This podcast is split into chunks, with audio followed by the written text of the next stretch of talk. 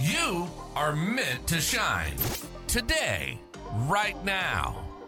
Regardless of the struggles you're facing, you're meant to live the life of your dreams, meant to unlock the seeds of your greatness. You came here for a purpose. Join your host, Pamela Gear, as together we dare to shine.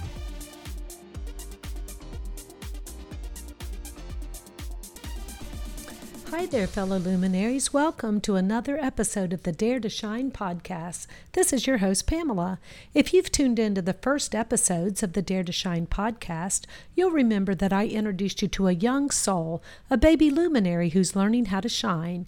As she goes on with her life, she remembers key things that come to her, usually in the form of a nudge from her guides, her angels, the luminaries. Let's pick up the story. This episode is called Great Loves. It came to her while sitting on the porch of the beach house. It was an old historic house built in the 1870s with a wraparound porch with rockers, Adirondack chairs, and a hammock, and it was one of her favorite places in the world to while away a hot, humid summer Saturday. She was feeling very nostalgic. It was her oldest child's birthday, and she was flipping through pictures, remembering the early days and seeing photographic evidence of all the periods between those very early days as a new mother and now.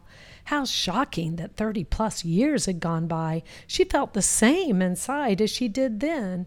Yeah, a bit wiser, more experienced, and knocked about a bit by life, but basically the same.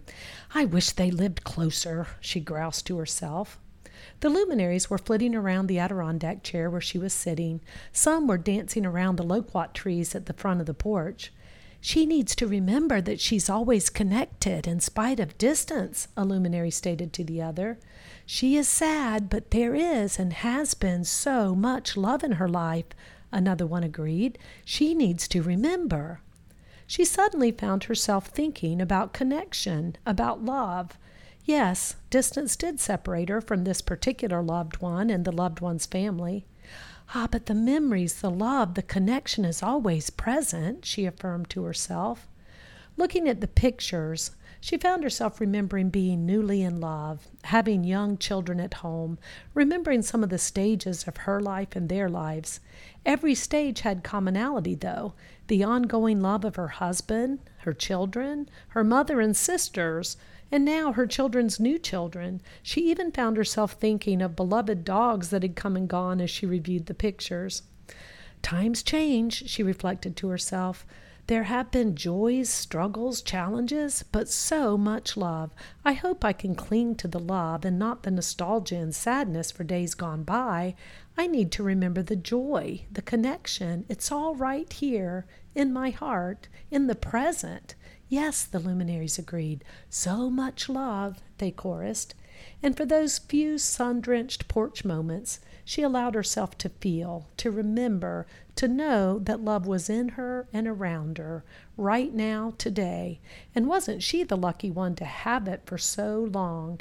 And as she focused on the love, her spirits lifted, and like the summer sun that was rising from behind the gray morning clouds, she began to shine. A few self reflection questions. Number one, do you sometimes get lost in longing for the past and maybe romanticize it in your mind? Can you allow yourself to know that the love continues, even if relationships fade in and out, even if someone is no longer with us in the now? And number two, can you focus on the love that is present in your life today? Not just romantic love, but the love of good friends, of parents or siblings, children or grandchildren, even those pets we love and rely on? That concludes another episode of Dare to Shine. Remember, you've got this.